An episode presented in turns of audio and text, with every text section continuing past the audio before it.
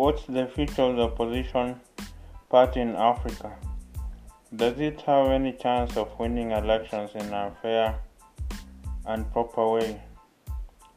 First of all, in a phone call in 1991, the then president of Zimbabwe, Robert Mugabe, asked his Zambian counterpart, Kenneth Kaunda, how he had lost elections that he had organized, for Kaunda had lost to the opposition candidate, Frederick Chiluba. So this essentially means that in Africa, if you organize the elections, then you must win those elections. That is what African incumbent presidents mean and believe. It's why, whereas to remove an incumbent president is a difficult task anywhere in the world, in Africa it's even more difficult because an incumbent president has all the instruments of power the police, the army, the courts that can rule in his favor in case of an election dispute filed by the opposition candidate, as we saw recently in Ghana, where the opposition's Mahama lost to lost his case to to the president Nana Akufo-Addo. So in this case, then the opposition candidate to win fair and square, according to the editorial director of Nation Media Group, that's the largest media company in East and Central Africa. According to Mutuma Mathiu, he says in Africa, the opposition candidate has not only to defeat the incumbent, but bury him with a million, millions and millions of votes plus, as for example happened in Kenya in 2001 and 2 perhaps the only peaceful transfer of power in Kenya since independence. But then here's the thing there's practically no liberal democracy in Africa, it's a plural democracy.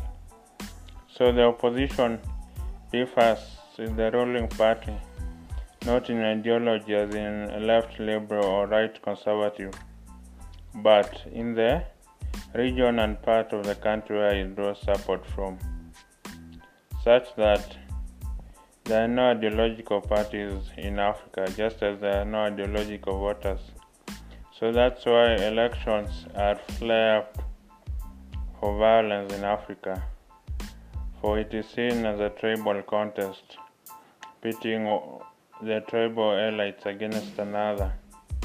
And this is the bane of democracy in Africa we saw with the Ugandan elections in Bobby Wine, the singer turned the musician turned politician. Yes, even though he was popular across the youth in Uganda, he drew his support majorly from the Buganda tribe, while Museveni drew from the rest of the western part of the country mostly. So these pitted the Buganda versus the rest of the country.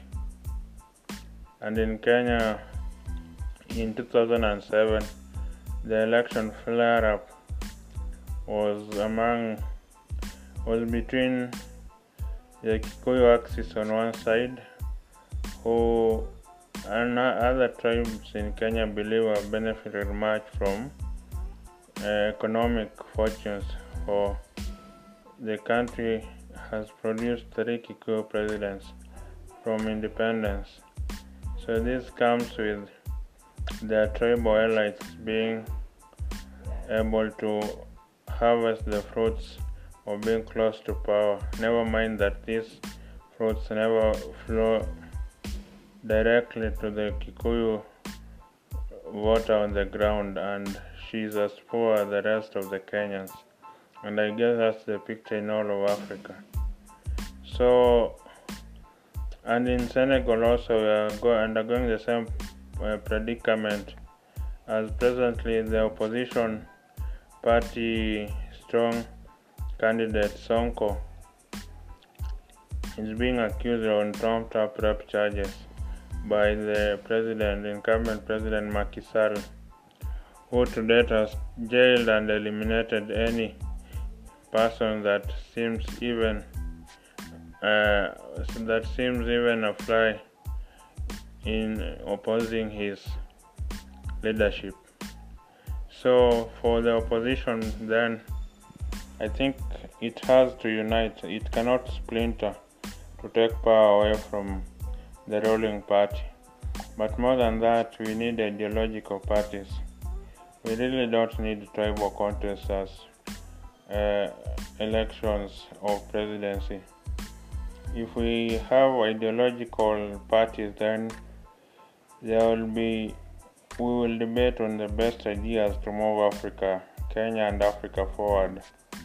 I know for now that's a problem because for ideological debate on politics, you need a middle class that is strong, well fed, and has the time and energy to engage in real ideological debates. But there is absolutely there is a very thin middle class in Africa that's able to engage in such debates. No more than 20 million in the whole of Africa. That's about 100,000 in every country. And that's such a small number in the overall scheme of things. So, first of all, we need economic transformation to lift up the middle class to at least a per capita income of $10,000 a year. So they will have the time to engage, to read books about democracy, to watch debates about democracy, and spare some time to attend political rallies and do political activism and not view politics as that. So once we attain that $10,000 per capita income in Africa, then our politics will shift from one of tribe and personalities to one of ideology. Sure, every part has to have a colossus individual. Even the uh, Republicans right now in America, they are all around Trump because he's a dominant figure. But that does not take away the fact that there are still conservatives and believe in business, the champion business, uh, minimum immigration that is merit based and a strong military and government being as lean as possible. So they still believe in those ideological values, even as, as they see Trump as a champion of these values. So for Africa, then, even as our parties, our opposition parties or our political parties in general, even as they are dominated by individuals and personalities, big man personalities.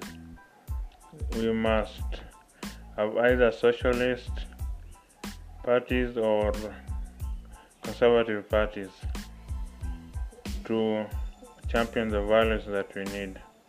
And that's why the Compassionate Conservative Party of Kenya, we believe in compassionate conservatism. That is, we see business as the route to make capital in Kenya and capitalism as the means towards prosperity in Kenya and Africa. And we believe we create uh, 1 million successful medium enterprises in Kenya and Africa, each employing about 50 people, that will be 50 million middle class, well paying, high rewarding, and highly skilled jobs. And we'll need at least 10 million more uh, 10 million we'll need to import at least 10 million more workers to fill up those spaces. So that will be through availing of a venture capital fund of a billion dollars so that will fund a hundred thousand businesses every year and you really didn't need that much startup capital $10,000 is a lot of money in Kenya and Africa. And that's just what these app creators, the knowledge economy, software, biotech, carbon materials. Remember, Kenya is the most advanced non mineral based economy in Africa. We don't have minerals, we only have knowledge, ideas, and capital. That's why our service sector is the strongest. Then, if we combine that with agriculture to boost rural incomes, and then some manufacturing, but that's if we lower the cost of power.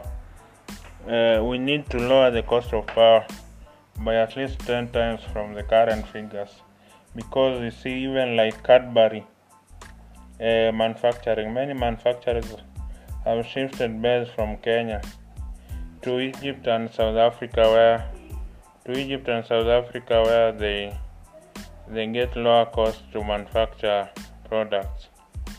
So I think if we lower the cost of power, then we will have vastly lowered the cost of doing business in Kenya and Africa, and that's what we intend to champion as the Compassionate Conservative Party of Kenya.